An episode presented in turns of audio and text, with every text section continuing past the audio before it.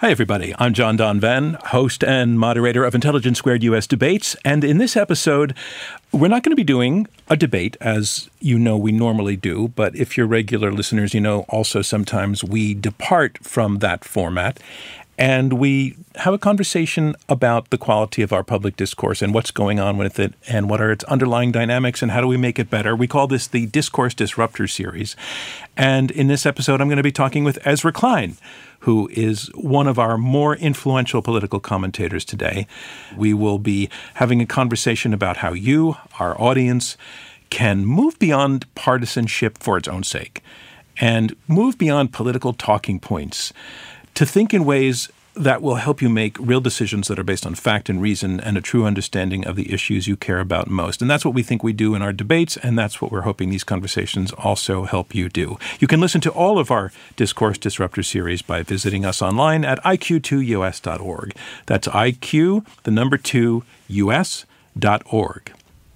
So, joining me, and I want to thank you for coming to Intelligence Squared, Ezra Klein. Thanks for being part of this. I'm thrilled to be here. Uh, Ezra, for those who don't know, you are editor at large of Vox. You're co founder of Vox. You're host of the podcast, The Ezra Klein Show.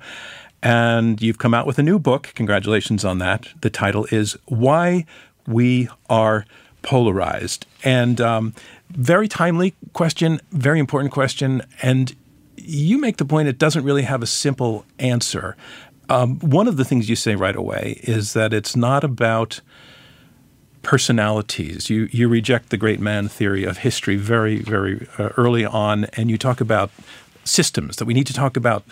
The polarization is the result of a system that we're part of. What what do you mean by that? What what are you setting aside, and what are you going at with that? So I'm setting aside a normal way we storytell and and implicitly or explicitly answer questions in political journalism. So if you've read a lot of campaign or even White House journalism, what you get is a lot of well there was this meeting and someone sat down and then somebody said a thing and then the other person stormed out of the meeting and the implication of this kind of work and it's it's good work and I read it and I benefit from it um, is that if it were only someone slightly different doing something slightly different, we would have gotten a very different outcome.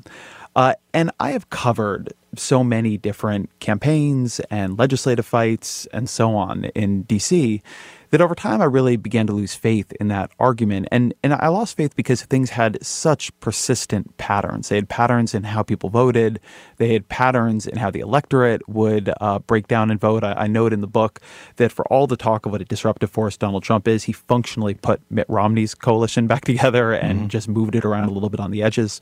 Uh, and so the thing I wanted to move away from is looking at individuals as the causal actors of the political system and understanding them as actors shaped by the incentives of the system around them. So, uh, an example here is that a lot of polarization literature will go and focus in on Newt Gingrich in the 90s, or more recently, sometimes Mitch McConnell in the aughts. And they will say, well, look at what Newt Gingrich did. That is what polarized America. And I think a, a more realistic way to understand that is Newt Gingrich was an actor responding to historical and social and political and economic incentives in his moment, which is why Newt Gingrich became somebody whose name we all know, why Newt Gingrich and not somebody else became Speaker of the House Republicans, why Newt Gingrich did that on the right, but there wasn't a corresponding rise in that kind of leadership on the left. And so trying to understand that requires zooming back out and understanding politics as a series of interlocking systems that are creating incentives for people and understanding the people as somewhat imprisoned by the systems they're part of. By the way, an analysis that very much includes me as a political journalist mm-hmm. as well. Mm-hmm. Uh, you, you use the term in your introduction that politicians nowadays are marionettes of broader forces which sounds like exactly the point that you're making right now. Not seeing them as the driver, but as being driven by what's going on. Exactly. And and there are a lot of reasons for this. And I think this is something that we all know, but I also think it's a hard thing to keep in in our minds. So I think we understand that a lot of our decision making day to day is structured by the choices we are faced with. So a, a good example of this is simply imagine you're running, as some people are currently, in the Democratic primary for the presidency one thing that you have to do is actually appeal to the Democratic coalition as it exists.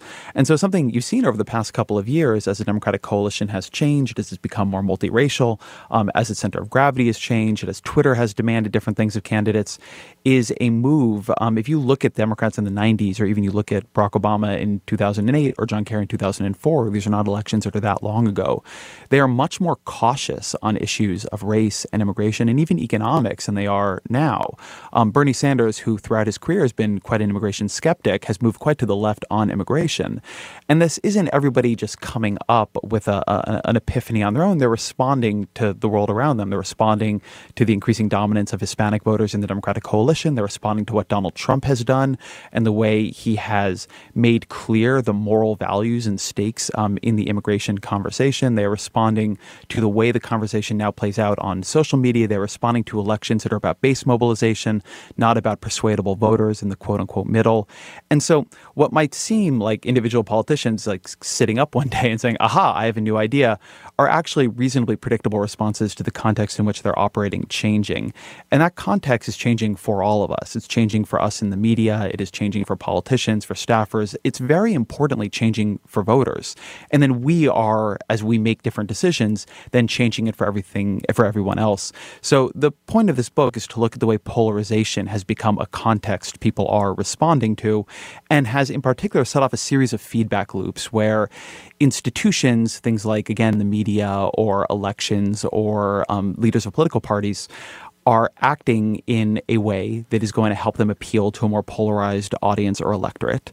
But in acting that way, they further polarize the audience or the electorate. And then that further polarized audience or electorate forces them to act in more polarized ways, which then further polarizes the audience or the electorate. And so we end up in a, a, series of feedback loops that is leading the system into places that it, at the very least, is becoming ungovernable, even if maybe some of the, the discussions and debates and arguments we're having have a healthy dimension to them. I know it may seem self uh, self evident to most listeners, but how do you define polarization? Oh, it's not. Thank you for asking me that because I, I should I should probably insist on doing that at the beginning of each interview. Okay, polarization, the, the easiest way to think about it is in terms of magnets. Uh, how do they work? so, what you have in polarization is it is often used as a synonym for extremism or disagreement or bitterness. It's not any of those things. You can have a very extreme or very disagreeable political culture or system that is completely non polarized. Polarization, if you imagine two magnets on a table and a bunch of metal filings between them, if the metal filings are just strewn between these two weak magnets, the system is not very polarized if you turn up the power on both magnets all the way, and so mm-hmm. now half of the metal filings are around one magnet and half of the metal fillings are around the other magnet, that is perfectly polarized. You're polarizing around two poles. So that's one piece of it. All we're describing in polarization, it's not the depth of the underlying disagreement, it is simply how that disagreement is structured. Number two, there are different things you can be polarized on. You can be polarized about policy, right? People can have, you can be, you know, half of people believe we should legalize marijuana, half of people believe we should criminalize it. You can be polarized, and this is very important and I think undernoticed, but it's a big part of the book. You can be polarized around what they call affect, which the best way to think about this is you're polarized towards or against the other party. So we've seen a very sharp rise in what we call negative partisanship, how much people dislike the other party um, versus how they feel about their own party, that can take place fully separate from people's policy opinions. You might begin to hate the Republican or Democratic Party, even as you don't disagree with them any more than you did a couple of years ago. Maybe that's because you're seeing more of the worst of the other side on Twitter or on cable news or whatever it might be. And so when you're talking about polarization, you need to be very careful with those two things, that you're not mistaking simple polarization for extremism. I don't think our debates and disagreements, and we can talk about this, are more extreme than they used to be. And that you're being clear about what level you're talking on because oftentimes what you're seeing is affective polarization or identity polarization that is the driver, and people are trying to solve that or argue that through policy compromise. But if that's not what's driving the underlying um, dispute, that actually can't be a solution and ends up uh, sometimes being an accelerant. Like extremism, polarization, uh, I think, is a pejorative term nowadays. But I, yes. I want to question why. What, what's wrong with being polarized? Um, nothing. What's the harm? I, I want to be super clear about this. I think this is a mistake. I think it is something that has made it very hard for us to have this conversation clearly, and it's an argument I make in the book. So the nadir of American polarization is in the mid 20th century. And the way to think about what was happening there is that America was functionally a four party, not a two party system.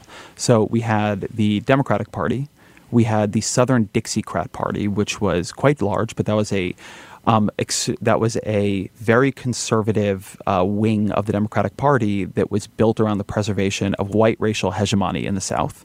We had the liberal side of the Republican Party, think somebody like George Romney um, or John Scranton, mm-hmm. and we had the conservative side of the Republican Party.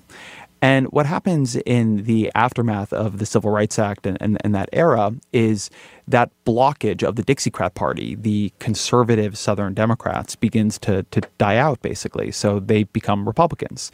The parties then polarize across ideology. So you can look in the mid 20th century, you have a lot of Republicans who are more liberal than some Democrats in Congress, and obviously vice versa.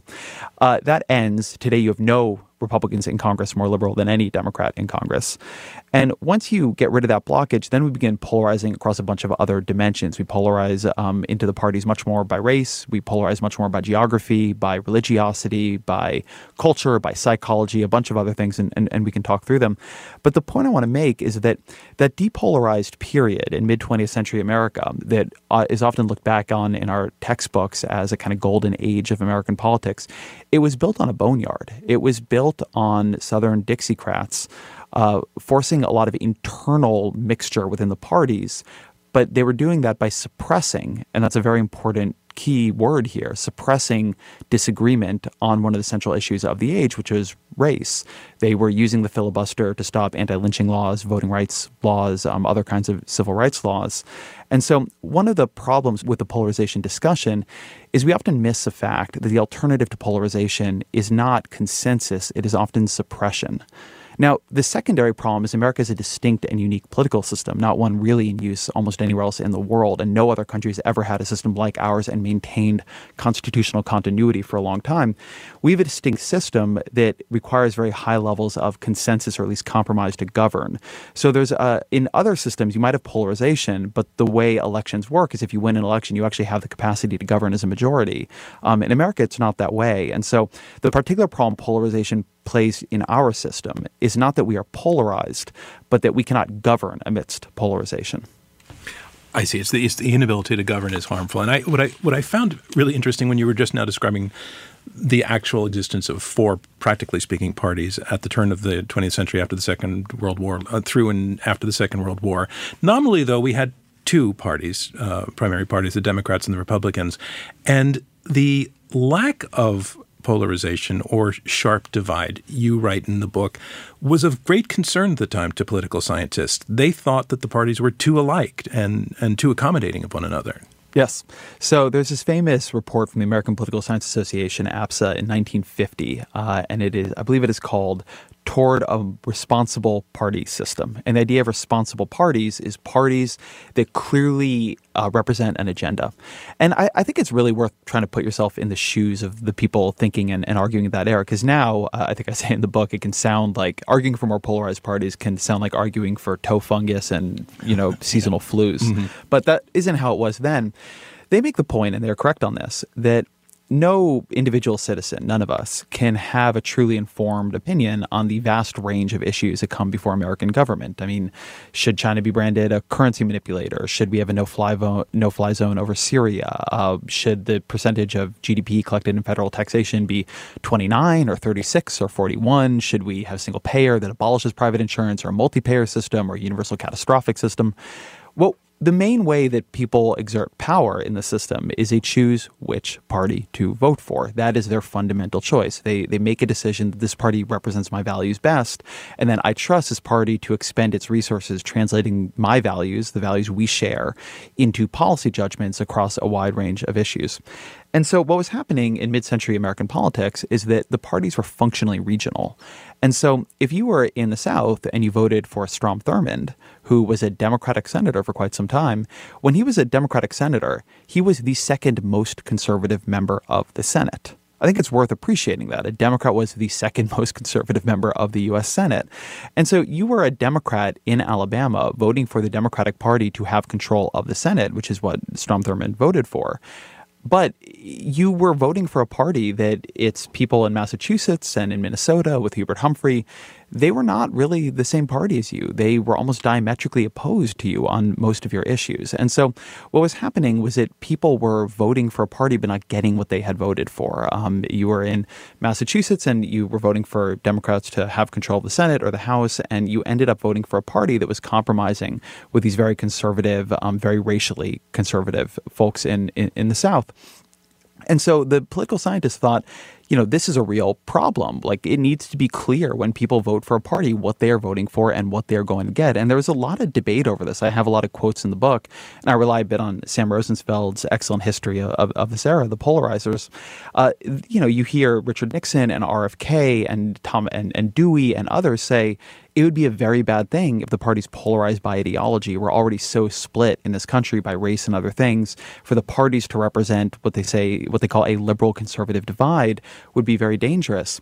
And it's also worth noting that in even in that APSA report there are dissent there are dissenting reports and critiques published and one by a, a political scientist named Austin Ranney predicts basically exactly what happens which is he says if you if this happens, given the way the American political system is structured, paralysis and a rise in enmity will be the result. You're not going to get two parties that are having elevated debates. What you're going to have is two parties who are so in disagreement on key issues, but recognize they need the other one to govern, such that the minority party will always be withholding cooperation in order to turn the majority party into a failure in order to regain power themselves. So there's a there's a lot of very prophetic work happening at that at that very moment. Because we do look back at that time period, mid 40s through the late 80s, early 90s, with nostalgia over a kind of comity among the politicians. You know, often, you know, we, we could argue in, in, in the House and then we could go, all go out to dinner and be friends. And we think that that was, there's a sense that that was a good thing, that agreement could be reached, that there wasn't a dysfunction and there wasn't the gridlock of today. What, what is your take on that?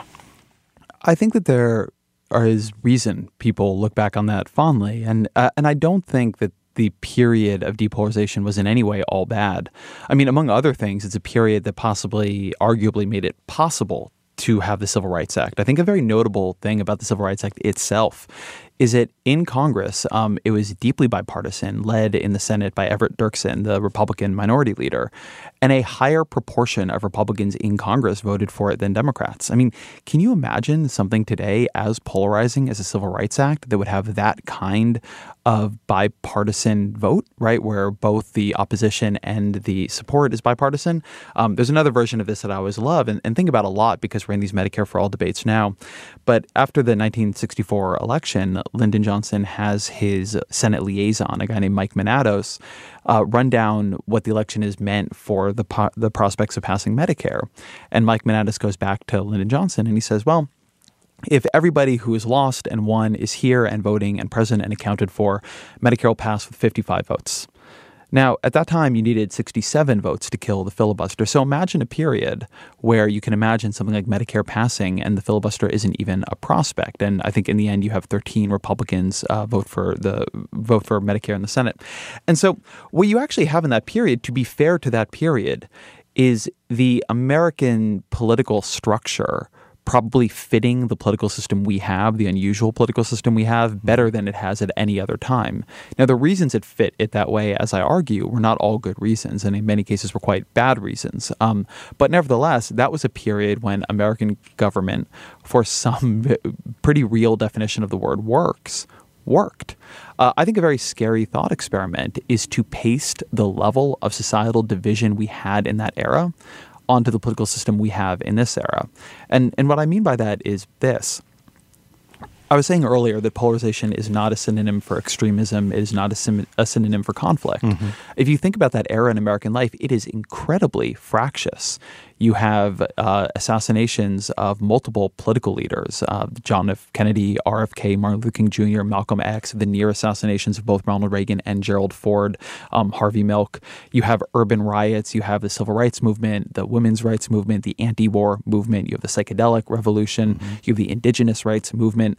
Um, American society is in many ways coming apart. You have National Guardsmen shooting student protesters and killing at least one in Kent State But what happens is that the American political system, due to its mixed nature, uh, the mixed nature of its political parties, is absorbing at that period the fractiousness of American um, life and doing one of two things. It is either suppressing the most fractious debates that it cannot resolve, like civil rights. Um, again, I, and I think there's um, a lot of genuine evil in that. Um, but it is also absorbing some of these debates and returning something closer to consensus. It is bringing the temperature down on not everything in American life. I mean, think about the communist witch hunting in this period, but on a lot of things. Because when disagreement is within a party, parties have a lot of incentive to compromise uh, or to, to, to find ways to, to, to find ways to bridge those gaps. So if you imagine that level of division on this era, when American politics escalates the division coming in from the country. In many ways, we are divided over much less foundational issues now than we were than we have been at other times in our history. But as soon as any hint of division gets anywhere near, particularly the White House, out comes a tweet escalating it into the sky. I mean, I think here of you know, NFL players kneeling on the field or Covington Catholic high school kids getting into a confrontation on the National Mall. Mm-hmm. Now we have a political system that really tries to amp up division and draw its boundaries very tightly. And so, I mean, that's one thing in a period when the divisions, though very real, are not so foundational. But in a period when there's genuine violence on the streets um, and assassinations and other things, I think it's very scary to imagine that happening in the context of our system now. We're going to have to take a break here for just a moment, and we will be back right after this. Hey, Drew Scott here, and I'm Jonathan Scott, reminding you that life's better with a home policy from American Family Insurance. They can help you get just the right protection at just the right price and help you save when you bundle home and auto. Kind of like Goldilocks and the Three Bears. It'll be just right for you. We love a custom build. American Family Insurance. Insure carefully, dream fearlessly. Get a quote and find an agent at amfam.com. Products not available in every state. Visit amfam.com to learn how discounts may apply to you. American Family Mutual Insurance Company SI and its operating company 6000 American Parkway, Madison, Wisconsin. In this special Discourse Disruptors episode of Intelligence Squared US, I am talking with Ezra Klein, author of the new book, Why We're Polarized. For listeners who don't know you and your work, let's talk a little bit about you, Ezra. Um, you, you really were a pioneer um, ages and ages ago um, when uh, when blogging was beginning and when the what we call the internet was beginning to take shape and figure itself out. Tell us your story of getting um, graduating from. I believe you went to UCLA. Is that correct? Uh, yeah, I went to Santa Cruz and then UCLA. Um, you come out of UCLA and you end up um, ultimately as a found, co-founder of Vox and doing what you're doing now. What were the steps in between? Ooh, um, there are a lot of steps in between. So when I started blogging, I was a freshman at UC Santa Cruz. Uh, it was 2003, and I assure you, it did not feel like you were pioneering anything. Um, it was just something random I happened to be doing on the internet at that time. I had no intention and no thought of becoming a political journalist. Who was your audience? Do you know? Who knows? Yeah. who who was reading some idiot college kid uh-huh. blogging out of his dorm room in 2013, and what was wrong with them is a wonderful question for the ages.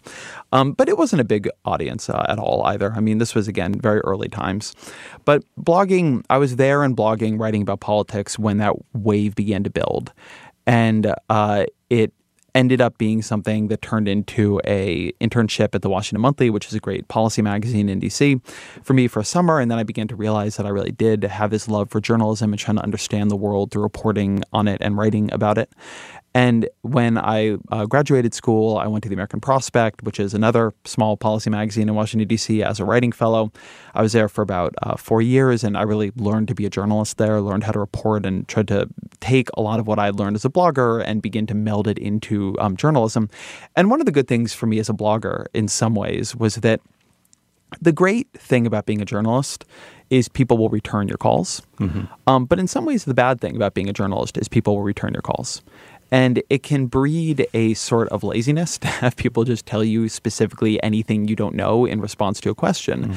And so when I was a blogger for years trying to figure out some of these issues, and it never even occurred to me that anybody would return my calls, and they probably would not have, I had to try to understand them more from the ground up. And so I spent a lot of time reading textbooks about healthcare policy and political science and, and other things and developing almost a more academic knowledge base that then has become uh, the the real sort of marker of my style as a journalist, and very much the marker of this book, which braids together a lot of political science and other kinds of academic research that's able to study American politics at scale and over larger time periods, with a lot of very direct political reporting with you know senators and presidents and people involved in, in, in the House members and people involved in the system, and so. I went to the American Prospect. That's sort of where I began to really blend those into one style. Um, I went to the Washington Post from there, where I started uh, Wonkblog along with Brad Plumer and Sarah Kliff. And great, Dylan great Matthews. name, by the way, Wonkblog. Thank you. Um, and and a lot of this book is about identity, and we can talk about that. But but Wonkblog was very much a, an identity around being interested in policy because at that time in, in political journalism, it, I think it's funny because we that that fight from that we were waging and others were waging alongside us. I think has really been one the amount of attention now to campaign policy plans, the amount of attention to what people actually want to do on the issues, is just so much bigger. But at that time, it, there was this unbelievable dominance of he said, she said, horse race journalism. Mm-hmm. And so Wonkblog was really trying to create a different model of how you could understand what should be driving the news in politics every day, what were the important issues, and, and how do you cover them, who are the voices you want to listen to.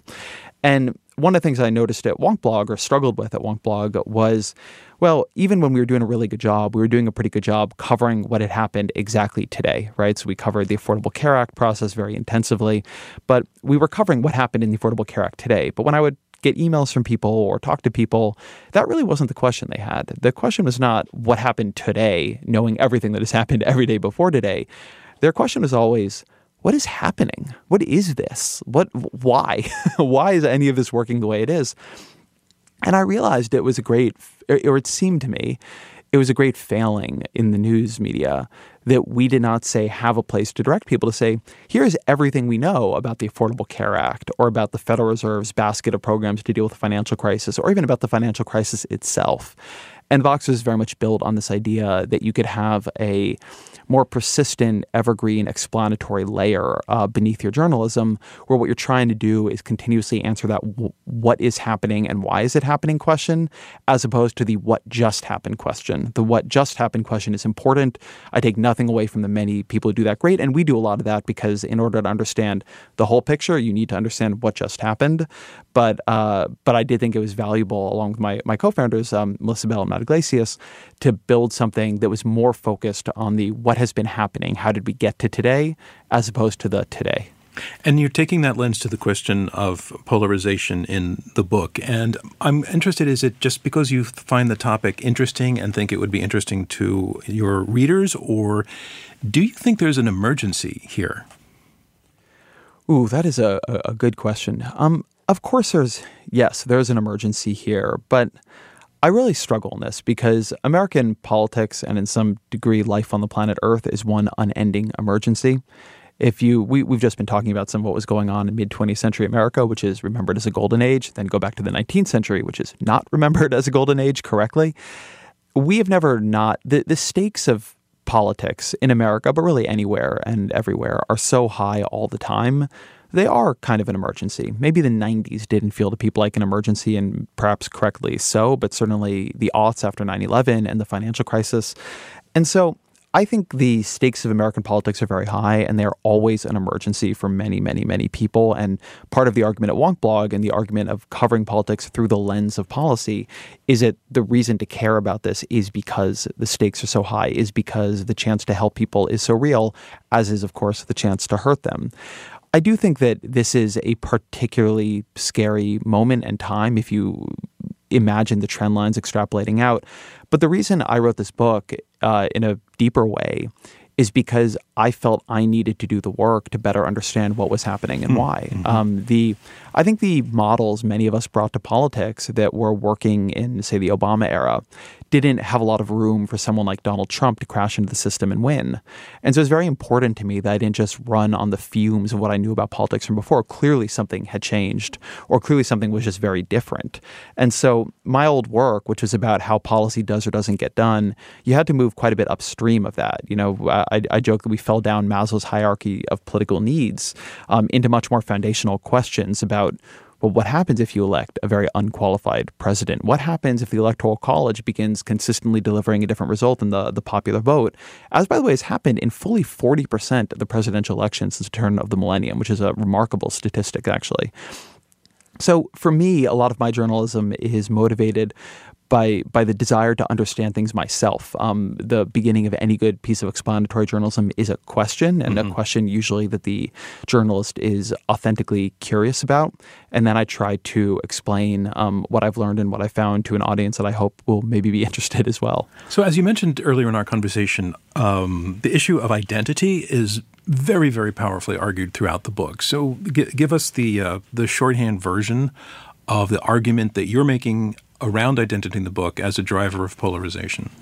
So we have this term, identity politics, and I don't think that there are many more misleading terms in American life than that one. Uh, it, we have managed to take an incredibly powerful force in politics and apply it to only a, a, small version of what it represents, like as if we only thought gravity applied to houses and cars, but nothing else. And so we tend to say something is identity politics when it is a traditionally marginalized group making a political claim based in part on that group's particularistic experiences. And so, you know, if you have African Americans rallying against police brutality, well, that's identity politics. Black Lives Matter, that's identity politics.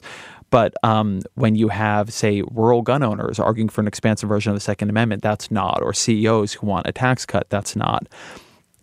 Identity is a fundamental way human beings experience the world. We all have a myriad of identities. Um, one title for this book that I did not get cleared, but that I thought a lot about was Identities Politic, because an important point is that we don't just have one identity. Um, I'm Californian and I'm Jewish and I'm a father and I'm a vegan and, you know, a, a million other things, a liberal and a journalist and, and so on and so forth. And depending on what is happening at any given moment, some of those identities are fused together. Some of those identities are lying dormant. Some of them are challenged. Some of them are not. Uh, I don't think too much about the fact that my father is an immigrant to this country, but if you begin to attack immigrants, all of a sudden I feel that identity very acutely. Um, moment to moment, I'm not thinking about the fact that I'm Jewish, but when there's anti Semitic violence, I think about that um, very intensively. And so the key locus, and there's a lot, I'm working off of a lot of wonderful research here by people like Lilliana Mason and Jennifer Richeson and others. The most powerful locus of polarization in this country is over identity. It is not over policy, it's not over anything else, it is over identity.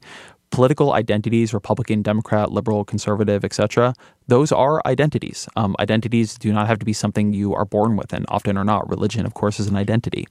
And so what has happened in American politics is that there's been an age of what I call identity stacking. So if you go back, um, again, you know, 30, 40, 50, 60 years, what you see is that the two political coalitions are not that different demographically in terms of who is in them. Um, that's true ideologically. We've talked a bit about how you had liberal Republicans and conservative Democrats, but it's also true in terms of, you know, what percentage was white and non-white in the Republican and Democratic parties? What percentage was Christian? Um, how did parties support layout by geography, and so on and so forth.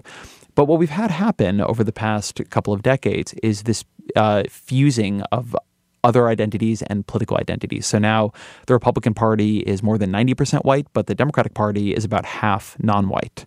The Republican Party is overwhelmingly Christian. The Democratic Party's single largest religious group is religiously unaffiliated. And from there, it's a coalition of liberal Christians and Buddhists and Muslims and atheists and Jews and agnostics and, and, and Marianne Williamson style New Agers and, and, and so on.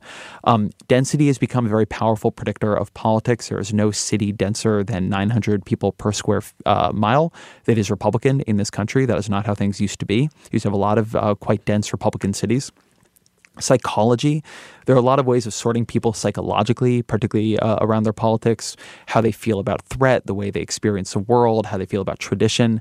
Those do not used to sort people that well. Um, now, uh, people who are high in openness to experience and the, the various kind of psychological baskets that come along with that tend to be liberal and democratic. People high in conscientiousness tend to be Republican and conservative. And so when you begin to stack all these identities, ideological and demographic and geographic and so on, on top of each other, what you get is what Lilliana Mason calls mega identities. And the two parties become, the two coalitions become very different from each other.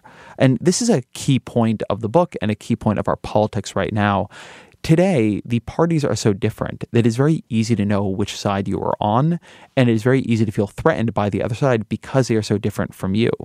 In the 1970s, if you were a Democrat, you know, a kind of moderate Democrat, but you saw Richard Nixon winning um, the presidential election, and this is before sort of all the Watergate stuff came out.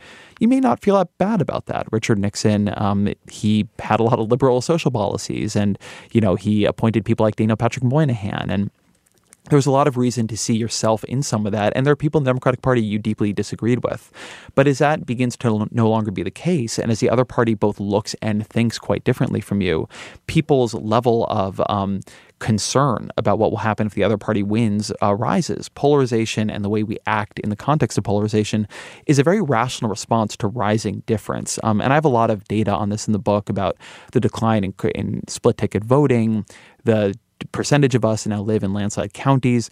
But I, I often think of a study, and I'm sorry because I'm blanking on the author's names right now, but that showed, and this is looking at, at other countries, that the chance of civil war is 12 times higher in countries where there's a lot of identity stacking as opposed to what are called cross-cutting identities where people's identities are pulling them in different directions and so there's a, a real well-validated uh, knowledge that when we when our identities fuse together uh, they become more powerful and it creates a lot more uh, social division and that division can be a lot harder to overcome.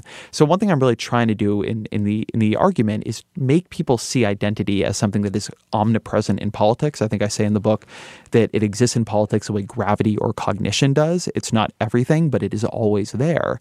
And to recognize that that is a layer on which our political competition happens that it is not just that we are fighting over policy, not even just that we're fighting over power.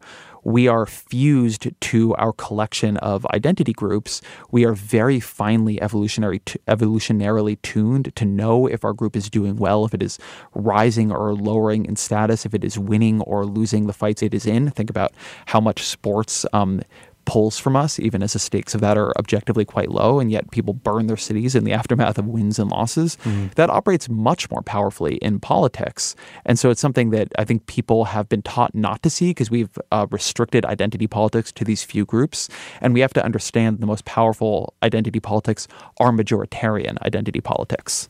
There's a lot of social science research that has been uh, pulled uh, out of the uh, uh, backrooms of academia since Donald Trump was elected to try to understand some of the things things that had happened in the election and people seemingly voting against their own interests and what it is that motivates us to vote for one person or another. And you pull a lot of that together. Um, some of which, I, one of, of which I found so interesting was the idea that voting against somebody we don't like seems to be far more powerful motivator for a vote than voting for somebody we do like. Do I have that right?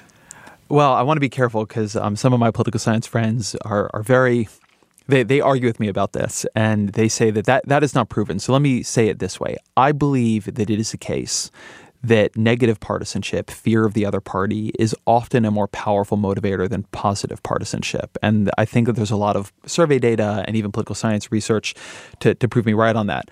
I think that the, the catch there is that if you can get a super inspiring politician, as say Barack Obama was for many people in 2008, or Bernie Sanders is for some people now, or even Donald Trump is for some people in his coalition, that is also a very powerful motivator. Mm-hmm. The thing is that fear of the other side is more reliable and reproducible than inspiration for your own side. So, so it's, it's, easier may, to gin that up, in other words. Exactly. Mm-hmm. The, the, the question is not what is more powerful if you could create both of them at their max strength in a lab.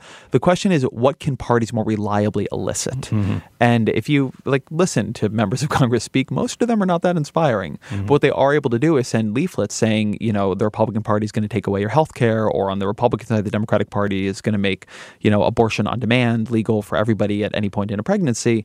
And people do get uh, understandably concerned about uh, the world changing in ways they they deeply dislike. So I think that day to day negative negative partisanship is very powerful. And I'll also say it's very powerful in the political equilibrium we live in now.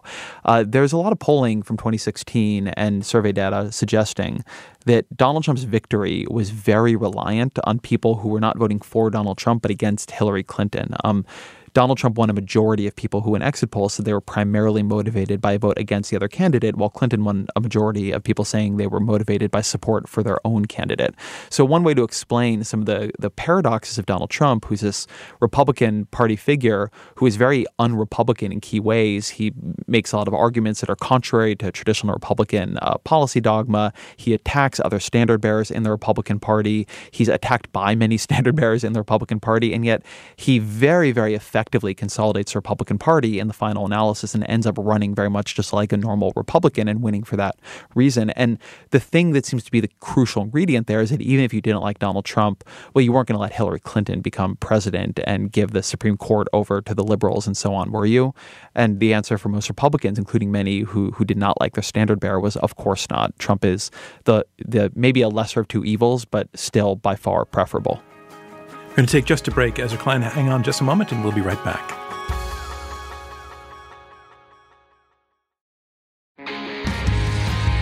We're back. This is the Intelligence Squared US podcast, our Discourse Disrupter series. My guest is Ezra Klein, co founder of Vox and author of the just published book, Why We're Polarized. Um, there was a line that jumped out to me way back in the back part of the book where you write polarization is often required for our political disagreements to express themselves. A line that I, I really loved, partly because what we do at Intelligence Squared is actually create, manufacture a situation in which there is a polarizing argument. We present a, a, an Oxford style resolution. It's a strong statement of policy or fact or claim to fact.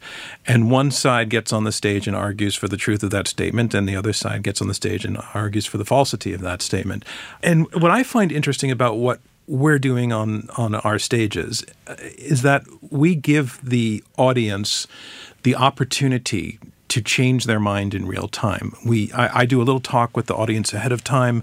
Anybody who's been to our debates knows that I do this. I come out and I say, I, we, I would really like you all to come here and keep an open mind and listen to the quality of the arguments and be willing to be persuaded. And I'm sure some people absolutely don't, and they, they're in there to cheer for their side. But we, we know because we have the data on it that a lot of people actually do change their minds. And more anecdotally, they talk to us about it afterwards. Somebody, people will say to me when I linger in the lobby as people are leaving, "See, did you enjoy the evening?" Not only did they change their minds, but they they feel almost giddy about the experience. It seems liberating that they've gone through that, and they're almost they're almost pleased with themselves for being open minded enough to do that. And and then there's a lot of other people people who just say, I didn't change my mind, but I'm never going to see that argument in the same way again. All of which comes to my question about persuasion and persuadability. In the context of the polarized world you're writing about, does persuasion really happen? Does persuasion have a role? Does it should it have a role? Is it a lost cause? What do you think? it is very hard to persuade people of something they don't want to believe. And so there's a, a, a concept here that I find very helpful from a, a, political psychologist who's actually a Yale law professor named Dan Kahan called identity protective cognition. So we think for different reasons. We have this sometimes very naive view of the way we uh, uh, understand things that we are simply like this heat-seeking missile for truth, and we're not. Um, Jonathan Haidt, who is uh, a political psycho- psychologist at NYU, likes to say that there's a press secretary in our minds, um, and the thing that the press secretary will do is, when faced with contrary information, he will make or she will make good counter arguments, but will never say, "Oh, I'm sorry, I was wrong." Right? Like the, press secretary never comes out and says at the White House briefing room, you know what, that's a great point. We're probably just wrong about that policy. That is not the press secretary's job. It is not in their authority. That is not something they have the capacity to do. So it's very important to say not everything is like this. Um, you know, when I go to the doctor with shoulder pain, um, I'm not doing a lot of identity protective cognition. I just want my shoulder pain to go away. Uh, when I'm looking on Yelp to find somewhere to eat that night, similarly, I'm just I just want to know where there's some good Chinese food. But when we get into situations where our identity and our identity group are at stake, it is rational on a number of different levels. And I think it's an important point because I think sometimes that there can be an implicit idea that people should be, they should approach the world in a way where their minds can be very easily changed. And that the, the, the kind of laudatory way of approaching the world is that there are moments when you want to have a very open mind. But obviously, if we wandered around the world with a purely open mind, our brains would fall out. Mm-hmm. Uh, it would be very, very hard to know, we're always trusting some people and not others. We have very little firsthand knowledge about what's going on. We need to build a stable model of the world we can work with.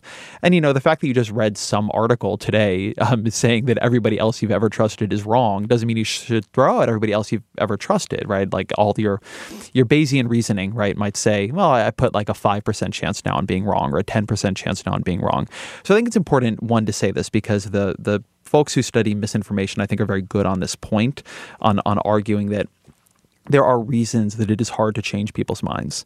But particularly in politics, uh, you're often dealing with identity protective cognition, which is to say that if people are not arguing for the truth. What they are arguing for is why their group is right and should win. Um, this happens in policy debate all the time. And one of the things that I've observed over and over and over again is that when we begin debating a policy topic in Washington, things start with people having this very positive sum view. You have experts of all different sides in a room, and it's like, here's how we could have a healthcare system everybody would think is better. And then by the end, it's this pure party line vote. Every compromise is a compromise too much. And the reason is that the question is collapsed down from health policy to who is going to win, the Republicans or the Democrats. The example you give with IQ squared, which I think is a, a great example, you guys have done a wonderful job building an identity among your audience that you should be open minded, that you are here to learn, that you're here to be persuadable. Um, on my own podcast, I try to do something similar different. I talk a lot about the idea of there being arguments that are 70% right and 30% wrong, 80% right and 20% wrong. And sometimes that wrong or right part is really important. Maybe an argument that is 80% wrong but 20% right, that 20% is the piece you need to complete your model of the world in a sufficient and satisfactory way. Um, and I bring on a lot of people I disagree with for that reason so people can hear these arguments. I think this kind of work is very important, but at the same time, I'm very clear eyed at this point, having done, having read a lot of the political psychology research here and just the psychology research in general. I mean, this stuff goes back years and years and years and years. That if you inflame somebody's identity, if you tell them they are wrong, um, and the thing and the people they ally with are wrong and you are right, it is almost impossible to convince them. What you mm-hmm. have to first do is somehow pull them or get them to share in an identity with you. Um, so you're in the circle with them so that it is not psychologically threatening for the other person to be right. Are you susceptible to this yourself, or I am have you trained yourself everything. out of that? no, um, I, I, I, a disagreement I have with some of my interlocutors, Sam being one of them, is that I think that we are all very susceptible to these um, dynamics. And I don't think that people train out. And in fact, I have a section of the book showing, um, and there's a lot of research on this, that in many ways it is the smartest people who are most susceptible because the smartest people are the best at arranging facts hmm. to um, answer what they want.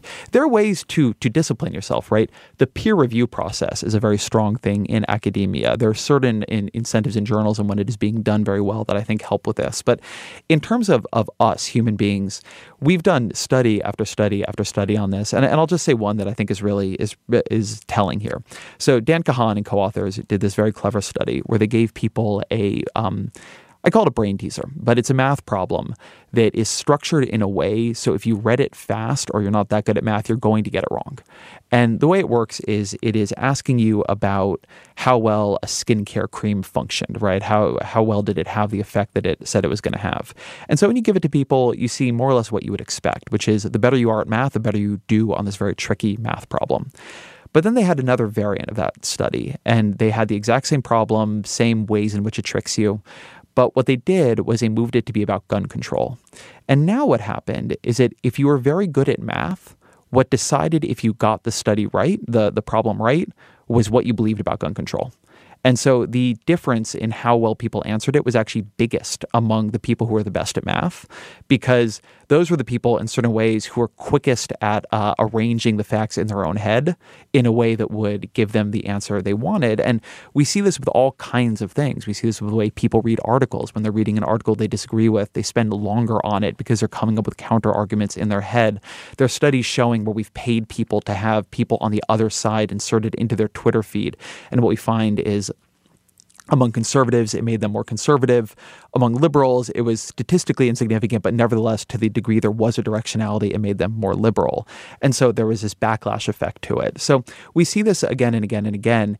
You are not saved from partisan or just identity self deception by being smart. In fact, what being smart gives you is more horsepower to find the answers you uh-huh. want to know about the world. I'm thinking of all of those listeners out there slapping their foreheads now saying, damn. Um, Ezra, this was just a fascinating piece of information you just shared. I want to say the book is fascinating. There's something like that on every page. Its scope is enormously broad, uh, but I guess that's your thing. I mean, you pulled together a lot of different uh, disciplines in making this argument about polarization, which, as you say, is basically explaining it light on solutions, which you fess to in the in the back end as well. So if you want a description about why we're polarized, I want to recommend the book. It was a terrific read, and. Uh, Ezra Klein, I would love it if you would come debate with us sometime, but I won't ask you to commit now. But I, I, I, would love to. Yes, the you got to get me on on book tour because right now uh, my life protective cognition is no new things. But but at some point in the future, that would be a joy. All right. Thanks so much for joining us, Ezra Klein. Thank you. And I want to let you know that this special interview series is brought to you by Intelligence Squared US Debates. Our debates are generously funded by listeners like you and by the Rosenkranz Foundation. Clea Conner is our CEO, Amy Kraft is Chief of Staff, Shay O'Mara is Director of Editorial, Connor Kerfman is our Creative and Marketing Strategist, Jennifer Zelmer is Senior Researcher, Rob Christensen is the radio producer, Robert Rosenkranz is our Chairman, and I'm your host, John Donvan. Thanks for joining us. Thanks for your support.